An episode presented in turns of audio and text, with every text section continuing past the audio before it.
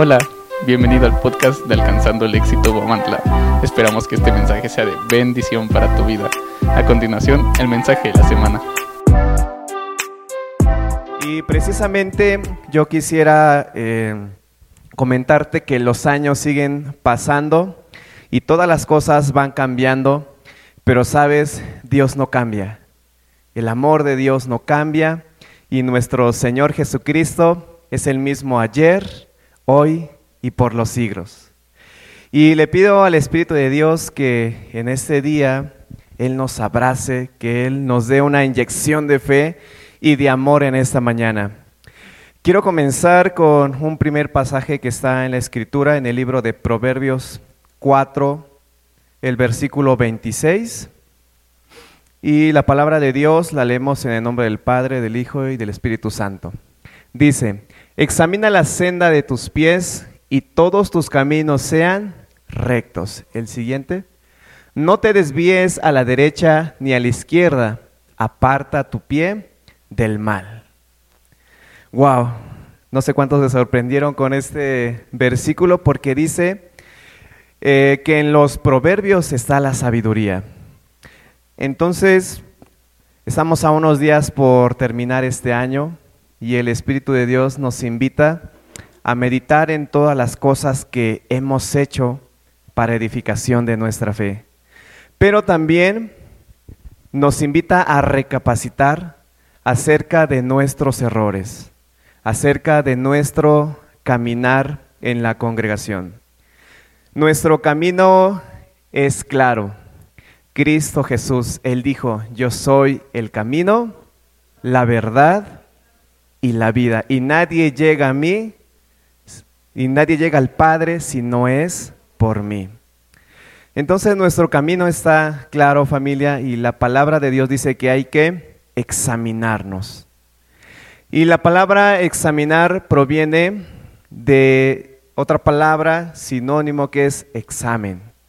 Esta palabra significa escudriñar, desmenuzar, analizar, es importante hacernos una evaluación, porque hoy terminamos o estamos por terminar un año y estamos por entregar otro año. Quizás para muchos este año 2021 fue un mal año, para otros fue un buen año, pero sea malo o bueno indistintamente, tendríamos que hacer un examen nosotros mismos. Hay que examinar por dónde hemos caminado, ¿Qué hemos hecho? Los hijos de Dios tenemos que reconocer si este año fue digno de entrega, fue de sacrificio y fue de compromiso a Dios. Porque sabes, no importan las promesas, los compromisos, las propuestas que haga el ser humano, sino lo importante es entender cómo nosotros entrar en el camino de bendición. Tenemos que entender que Dios no respalda en nuestra vida, que Dios respalda nuestro trabajo, que Dios respalda nuestra familia y que Dios respalda el ministerio. Pero yo no puedo dejar pasar por alto la necesidad de decir que yo tengo que hacer un examen interior, porque Dios nos examina. ¿Cuántos dicen amén? Dios escudriña los corazones y sabe también el sentir del Espíritu. Entonces dice la palabra de Dios que examinemos nuestra senda, examinemos en otra palabra nuestro caminar. ¿Cuál ha sido nuestro caminar en este año? ¿Cuántos días le hemos dado a Dios? ¿Cuántos momentos le hemos ofrecido a Dios? Momentos de calidad. El Señor quiere que le demos esos momentos de intimidad a Dios. Y creo que este año, o creo que este tiempo es un buen tiempo para analizar y pensar cómo ha sido nuestro caminar, cómo han sido nuestros pensamientos para Dios. Y sabes, en esta palabra dice, no te desvíes a la derecha ni a la izquierda, porque el ser humano generalmente lo que hace es desviarse. Cuando no está bien fundamentada su fe, cuando no está bien firme en la palabra, puede llegar ese momento de desvío. Pero el Espíritu de Dios es sabio y dice, no te desvíes a izquierda y a derecha, porque el camino recto, porque el camino derecho es Cristo Jesús. Y luego dice, aparta tu pie del mal. Fíjate que en esto hay algo que nosotros tenemos que hacer cuando pasamos una circunstancia o una situación. Debemos de apartarnos del mal. El tener una mala conversación es apartarnos del mal. Eh, la tentación que tenemos en la carne y que nosotros nos rehusamos también es apartarnos de ese mal. Si me ayudas, amigo Oscar, en Salmos 11.4, quiero complementar esta, esta parte porque te decía que Dios nos está examinando. Dios en cada momento está, dice, Jehová está en su santo templo. ¿Cuánto decimos amén?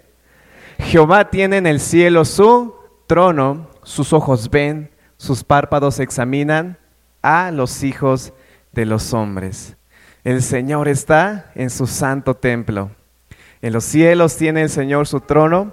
¿Y qué hace? Atentamente observa a todos, a todo el ser humano, pero principalmente a los hijos de los hombres. Dios, Dios no duerme, ni tampoco para Él existen las 24 horas, porque la palabra, la palabra de Dios dice que un día para Dios son como mil años, y mil años como un día. Así lo dice en segunda de Pedro 3.8. Para Dios no existe el tiempo, el tiempo de Dios es la eternidad. Ese es el tiempo de Dios. Por lo tanto, nos dice ahí que Dios no se mueve de su trono, pero con sus ojos está atento. En este momento Dios está examinando nuestro corazón. Desde este momento Dios desde su trono de lo alto está viendo que estamos en este lugar escuchando su palabra.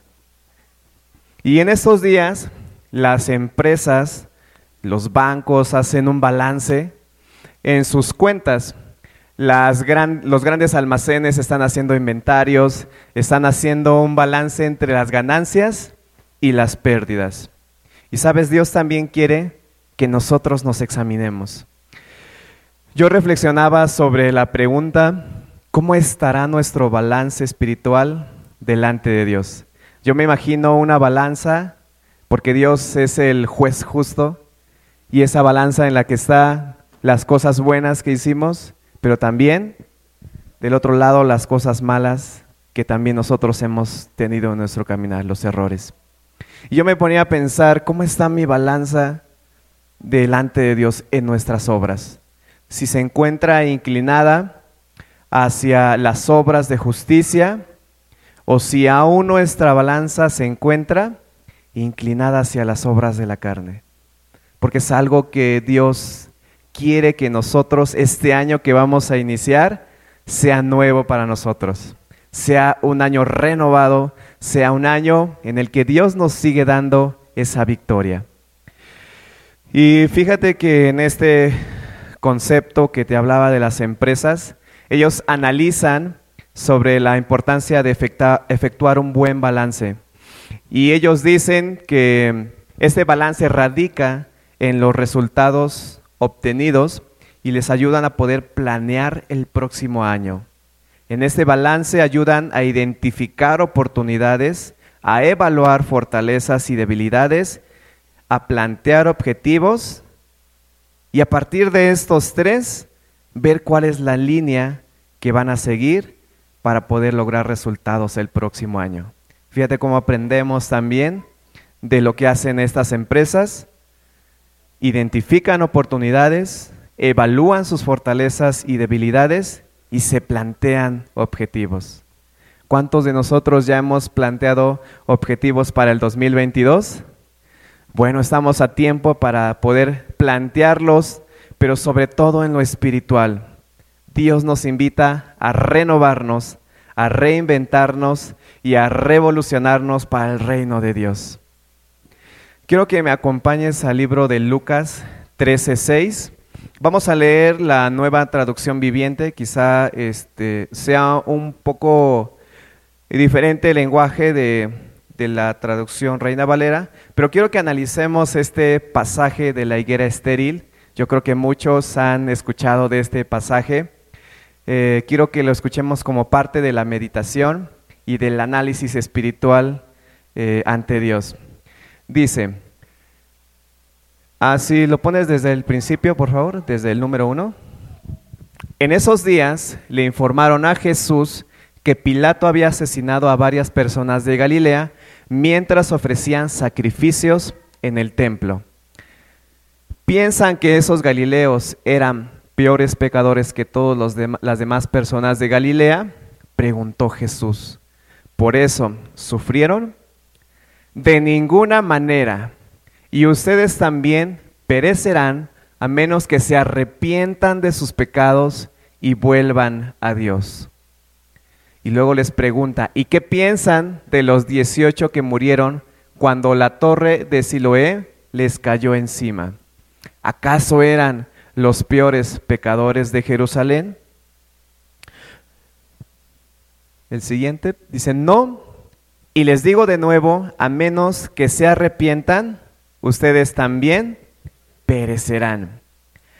Lucas está contando una tragedia que había sucedido y lo que, y lo que pasó fue que mientras unos galileos estaban adorando en el templo, ellos estaban ofreciendo sacrificios que la ley marcaba, cuando de pronto, dicen las crónicas de aquel tiempo, interrumpieron los soldados de Pilato, que eran gente salvaje que asesinaban, y la sangre de los sacrificios que estaban los galileos ofreciendo se mezcló con la sangre por la muerte de, ellos. Un suceso espantoso.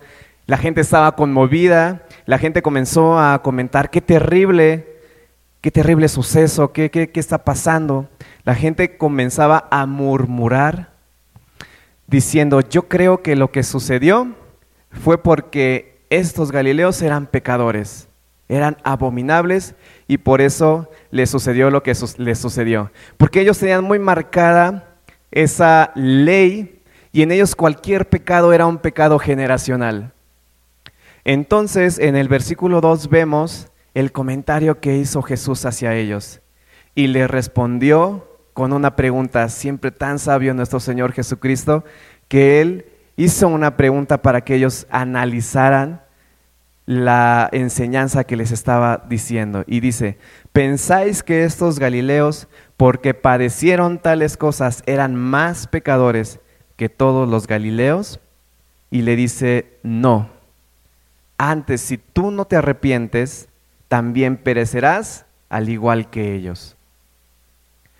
Y narraba la historia de aquellos 18 Galileos en los cuales ellos estaban trabajando para los romanos y en un día, aquella torre que estaban ellos construyendo, llamada Siloé, se cayó, se derrumbó y los mató.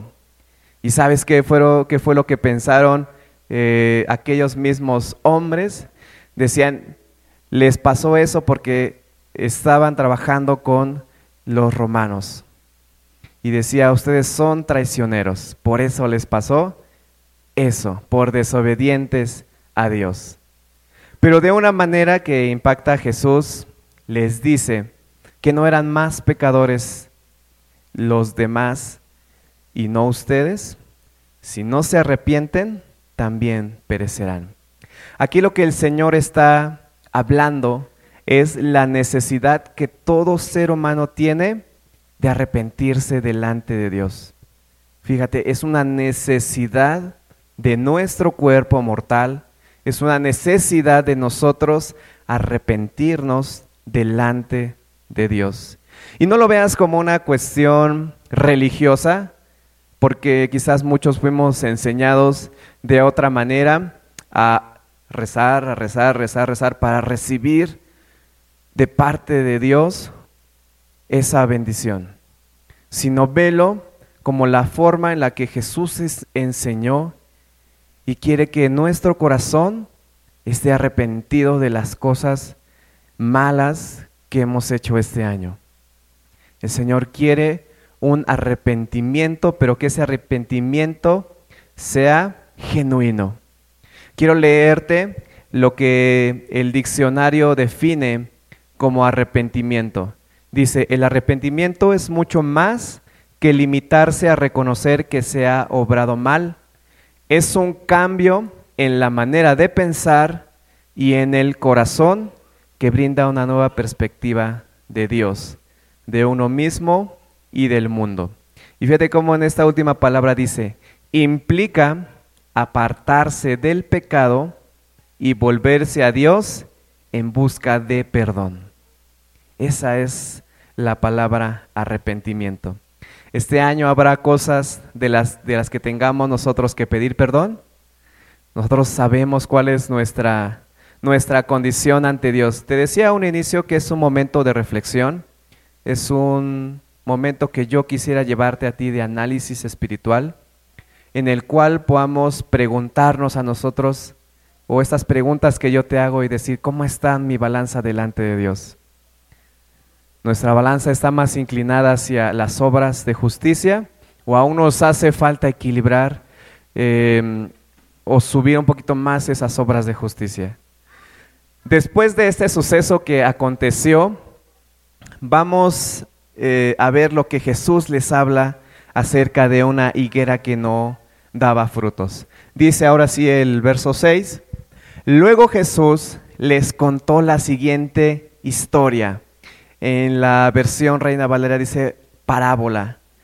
El Señor les hablaba por parábolas a los hombres y dice, un hombre plantó una higuera en su jardín y regresó varias veces para ver si había dado algún fruto pero siempre quedaba decepcionado. Finalmente le dijo al jardinero, llevo tres años esperando y no ha producido ni un solo higo. Córtala, porque solo ocupa espacio en mi jardín. El jardinero respondió, Señor, dale otra oportunidad. Déjala un año más y le daré cuidado especial y mucho fertilizante. Si el año próximo da higos bien, si no entonces puedes cortarla. Sabes, me encanta que Jesús fue un excelente comunicador y Jesús daba mensajes simples pero prácticos. Y no porque eran prácticos dejaban de ser relevantes. Aquí encontramos a Jesús compartiendo uno de sus mensajes y para poder llegar fácilmente a la gente y al pueblo, la Biblia dice que Jesús en varias ocasiones les hablaba en parábolas. Y aquí encontramos un mensaje que Jesús quería comunicar la verdad, pero también quería comunicar un principio. Yo pienso que esta parábola puede tener distintas enseñanzas. Pero hoy me gustaría que la podamos ver desde la siguiente perspectiva. La parábola trata sobre el dueño de un jardín que estaba decepcionado. Este dueño estaba frustrado porque la higuera que él mismo con sus manos había plantado y que no había producido ningún solo higo. La higuera que él había plantado no había producido nada. Y la Biblia dice que este hombre estaba decepcionado, se sentía frustrado por esta razón. Imagínate aquellos agricultores, campesinos que ponen sus esperanzas, eh, sus fuerzas, su inversión en la cosecha y que aquello que sembraron no dé fruto. La higuera en aquellos tiempos representaba un árbol de los más preciados, un árbol de los más importantes, Incluso eran árboles emblemáticos porque era un árbol que daba tres veces frutos al año. Los primeros higos se daban a partir de abril, luego seguían otras dos cosechas que eran aún más abundantes que la primera. Una era en junio, que era la cosecha temprana, así le llamaban, y las higueras se llenaban de, higos. Pero la tercera que era la del mes de agosto, era cuando los higos eran más grandes y eran más jugosos. Entonces en aquellos tiempos simbolizaba la paz, pero no tan solo la paz, sino también era un símbolo de prosperidad. Ahora yo creo que el liderazgo, el ministerio y aún la vida muchas veces se parece a esa parábola, porque yo estoy seguro que muchos de ustedes tienen sueños, tienen promesas de Dios, tienen planes grandes, pero quizás en ese último mes del año muchos no hemos visto el resultado. Todavía no han visto el fruto de su trabajo, quizás han sembrado, pero no han visto la cosecha, han orado, pero todavía no han eh, recibido esa respuesta, han sembrado, pero aún no han visto milagros. Y muchas veces cuando esto sucede, cuando uno trabaja y no hay resultados, cuando uno ora y no hay respuesta, cuando uno cree y no hay milagros, muchas veces viene la frustración, lo que le pasó al dueño de este jardín.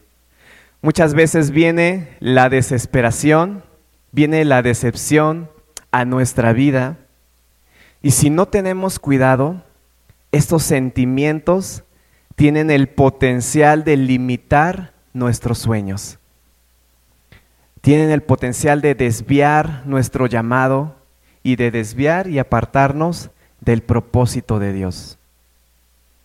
Ahora, el dueño del jardín, se sentía tan decepcionado, se sentía tan frustrado, que él dijo, córtenla. Él fue directamente a ver su eh, plantío y dijo, córtenla.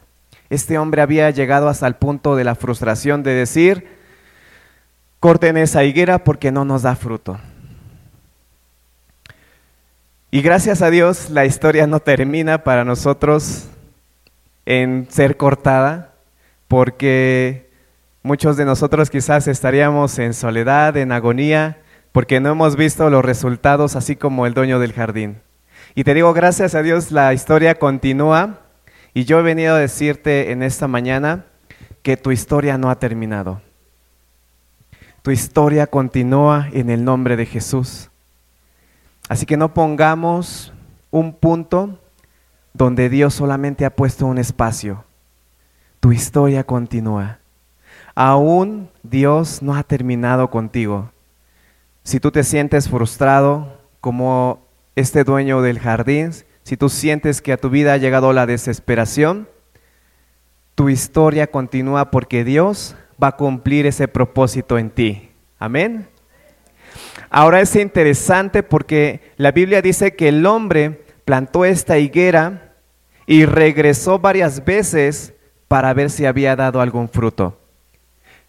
Pero siempre que él regresaba a ver esa higuera, siempre quedaba decepcionado.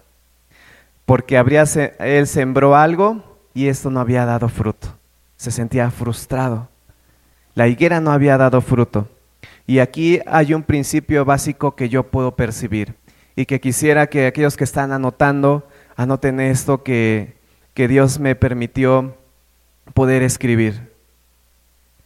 Dios nunca va a pedir algo en tu vida y Dios nunca va a pedir una cosecha en tu vida si Él primero no ha sembrado la semilla en tu vida. Dios nunca va a pedir una cosecha en tu vida si Él primero no ha sembrado una semilla. Sabes, Dios ha puesto esa semilla en nuestro corazón. Y cuando Él pone esa semilla, ¿quién es el que trabaja esa semilla? Dios. Así que nosotros muchas veces vemos nuestros sueños frustrados, nuestras situaciones con agonía, porque pensamos en nuestras propias fuerzas. Y nos olvidamos que el que sembró esa semilla fue Dios.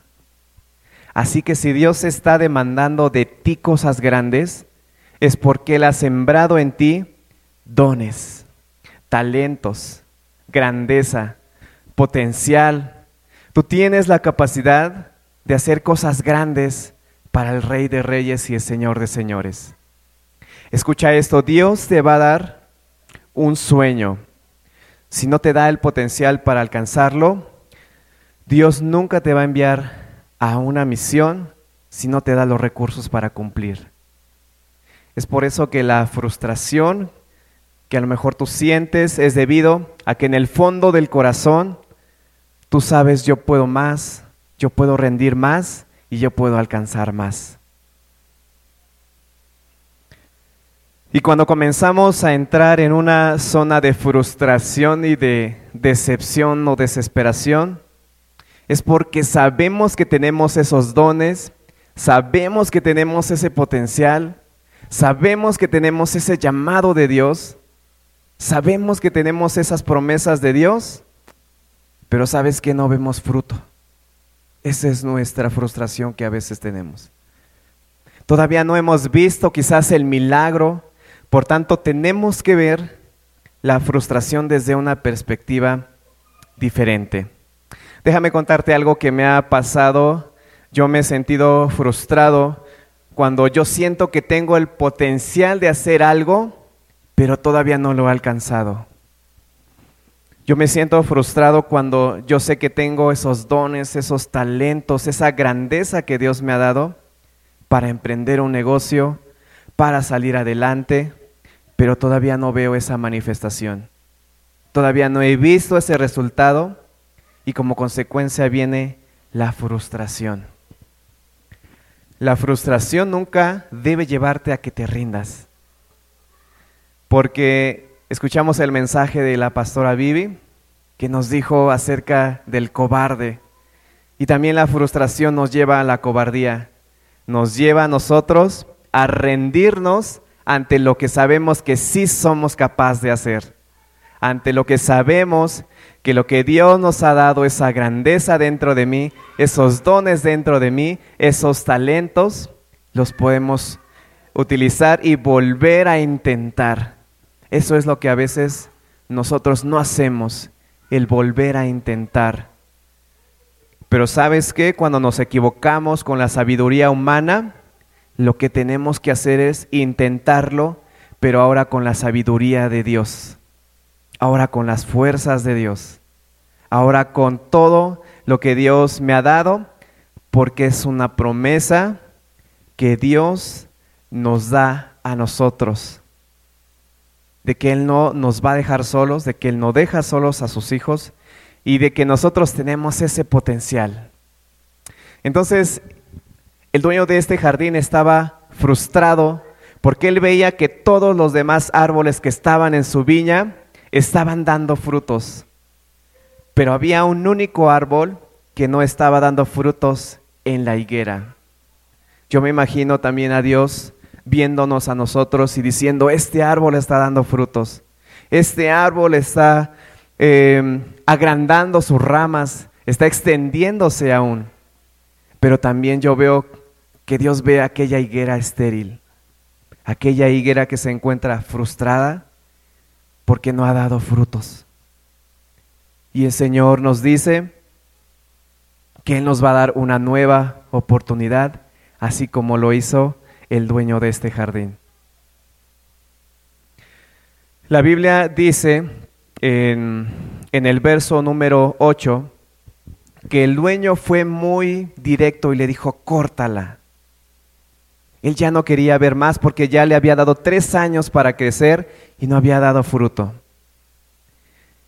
Pero sabes, el jardinero, aquel que quiere moldear tu vida, aquel que te quiere dar una oportunidad más, a mí me encanta la actitud del jardinero porque le dice, Señor, dale una nueva oportunidad. A pesar de los errores de este año, a pesar de los fracasos de este año, a pesar de las cosas que no han salido bien hasta este mes, yo quiero recordarte que Dios es un Dios de oportunidades. Dios es un Dios de oportunidades. Dios nos está dando una nueva oportunidad. Dios a ti te está dando una, una nueva oportunidad del año que está por venir. Y sabes también, Dios es un Dios de misericordia, de amor y de oportunidades. El jardinero no fue a limpiar las hojas, el jardinero no fue a podar esas hojas, no fue a trabajar con el tallo. el jardinero fue directamente a la raíz. Porque sabes, si yo limpio las hojas, si yo limpio el tallo, pero si desde la raíz no está sana, va a enfermar todo el árbol completo. Por eso el jardinero fue directamente a la raíz. ¿Y sabes qué? Dios va directamente a nuestra raíz. Él quiere podarlos desde adentro, desde el corazón, para que la higuera que estaba estéril ahora dé frutos. ¿Cuántos años el Señor nos va a permitir estar? No sabemos, pero el Señor nos está dando oportunidades y nos sigue dando oportunidades. Lo que nos llama el Señor a hacer es que limpiemos esa raíz. Dios ha venido para sanar esas raíces y para recordarte tu primer amor, para sanarte desde la raíz y para que tú vuelvas a reverdecer y vuelvas a dar esos frutos. Si tú lo crees, dale la gloria a Dios. Si tú crees que el Señor va a reinventarte, si tú crees que el Señor te va a dar esa oportunidad, dale gloria a Dios porque es un Dios de oportunidades, porque es un Dios de bondad. La palabra de Dios dice que hay que cavar alrededor para poder llegar a la raíz. Es necesario que yo me puse a investigar un poquito del por qué los jardineros hacen esto de cavar alrededor. Y es que cuando un jardinero cava, la higuera es porque cuando al momento de remover esa tierra le da aire, le da oxígeno. Y es cuando empieza a dar frutos esa higuera. Nosotros tenemos que darnos esos aires, tomar ese oxígeno, tomar esa promesa que Dios nos ha dado para que tú vuelvas a recuperar tus fuerzas.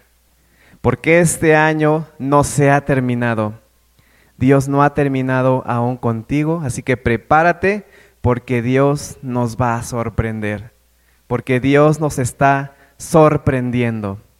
Pero sí tomémonos ese oxígeno, sí tomémonos ese aire.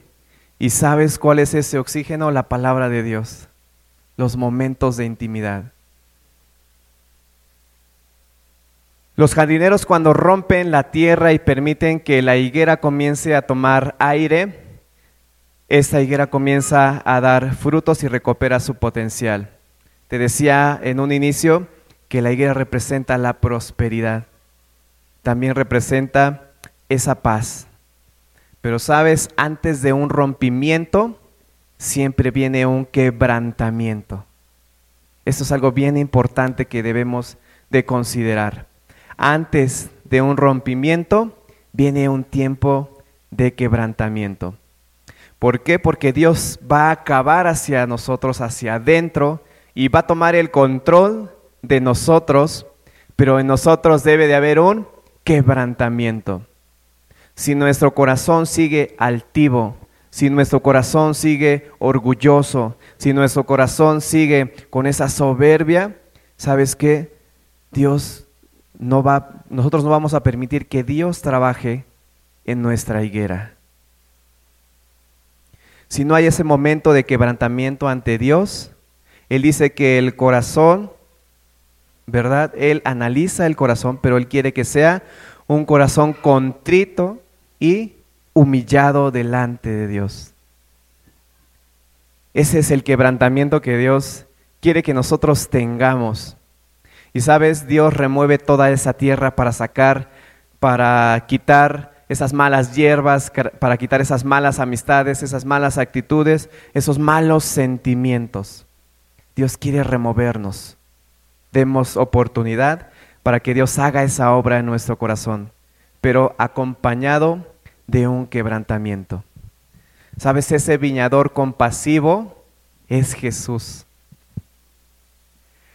Él es el que viendo con amor a la tierra, vino a pedir un aplazamiento de la ira de Dios. Porque el resultado era, o la indicación que estaba dando el dueño de ese jardín era, córtala.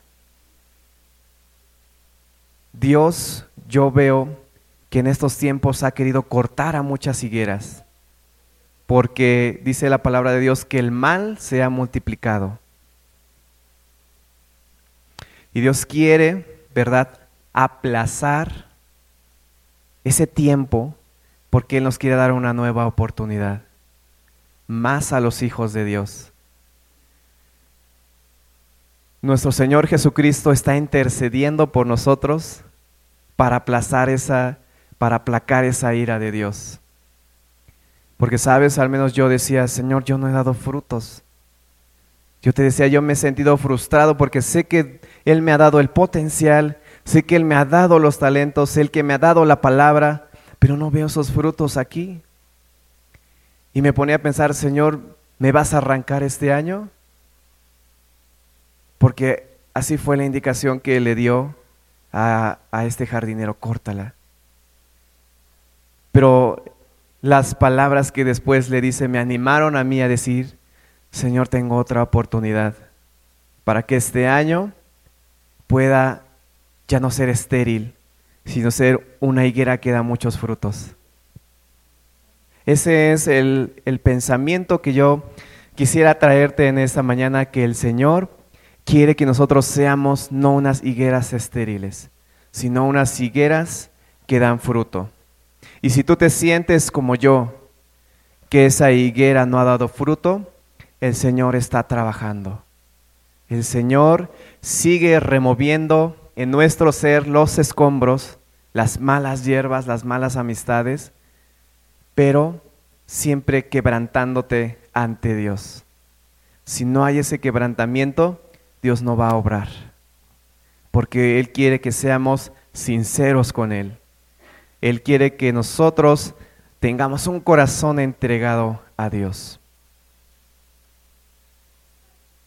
Entonces, familia, yo deseo que este momento de reflexión, de análisis que Dios nos ha permitido, sea para que nosotros pensemos en los frutos que dimos este año y en los frutos que nos va a permitir el siguiente año. Dios te ha dado talentos, Dios te ha dado dones, Dios te, te da fuerzas para trabajarlo. Familia, vamos hacia adelante vamos hacia cumplir el mandamiento de Dios, hacia cumplir las promesas que Él nos está dando. Yo te invito a que sea estos últimos días un tiempo de balance espiritual en el que tú digas, Señor, eh, en una oración, si tú lo quieres hacer, decirle, Señor, yo sé que mis obras no han sido las que tú has querido, pero yo deseo que me des esas palabras, que me des ese pensamiento para que yo pueda trabajar a favor del reino de Dios. Y lo vamos a poder hacer familia. El Señor quiere que seamos todos como aquellos árboles frondosos, como aquellos árboles que llenan de fruto. Y sabes que aquí está el fruto de Dios, que son ustedes o que somos nosotros como hijos de Dios. Que el Señor nos, nos ayude y nos dé entendimiento para poder pensar en estas palabras. Yo te agradezco familia, sé que el tiempo ya es pues un poco avanzado y pues también tenemos un, un orden y yo deseo también cumplir ese, ese orden, pero que esta palabra que el Señor ha traído haya llegado a lo más profundo de tu corazón. ¿Sí? Que seamos esas higueras que dan fruto y que el Señor es un Dios de oportunidades. Familia, te agradezco este momento que Dios nos ha dado. Si nos ponemos de pie, vamos a, orarle a Dios. Vamos a, en una oración, a decirle, Padre, gracias Señor, te doy por este momento de reflexión que me has dado, Señor. Gracias, Padre, porque tu palabra ha venido en tiempos perfectos, Señor. Porque tu palabra, Señor, viene con sabiduría a nuestro corazón. Señor, yo te pido que tú inundes con sabiduría, Señor, a esta iglesia. Padre, tenemos un Dios amoroso. Señor, tú eres un Dios tan perfecto que quieres que nosotros, Señor, trabajemos a favor de tu reino. Señor, danos esa valentía, Danos, Señor, esas palabras para que podamos salir adelante, Señor. No permitas que llegue, Señor, el enemigo a querer cortarnos, Padre. No permitas que llegue el enemigo a querer quitarnos, Señor, lo que tú ya nos has dado, Padre.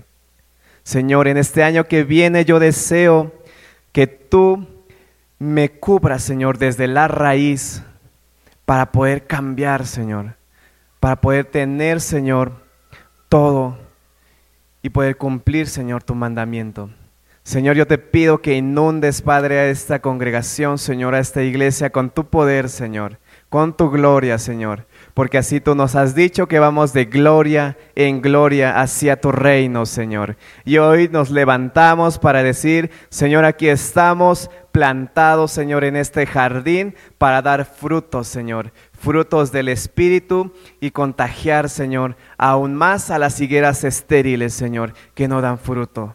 Padre, te pedimos que tú renueves esa oportunidad, que este año, Señor, nos sigas aumentando la fe, que este año, Señor, que viene es el año, Señor, en el que tú nos darás la victoria. Señor, y si no hemos visto esos frutos, este año, Señor, tú nos darás esos frutos y ese resultado. Señor, te pedimos que nos envuelvas, Señor, en esa atmósfera espiritual, para que día a día no olvidemos, Señor, que tú nos das esa prosperidad y esa paz. Que tu día a día, Señor, nos quieres llenar de ese amor. Padre, gracias te doy porque aún seguimos, Señor, en vida y porque este año la hemos pasado, Señor, estando en tu iglesia, estando en fe y estando en comunión contigo. Gracias, Señor, te doy y te lo pedimos en el precioso y hermoso nombre de Jesús. Amén y amén.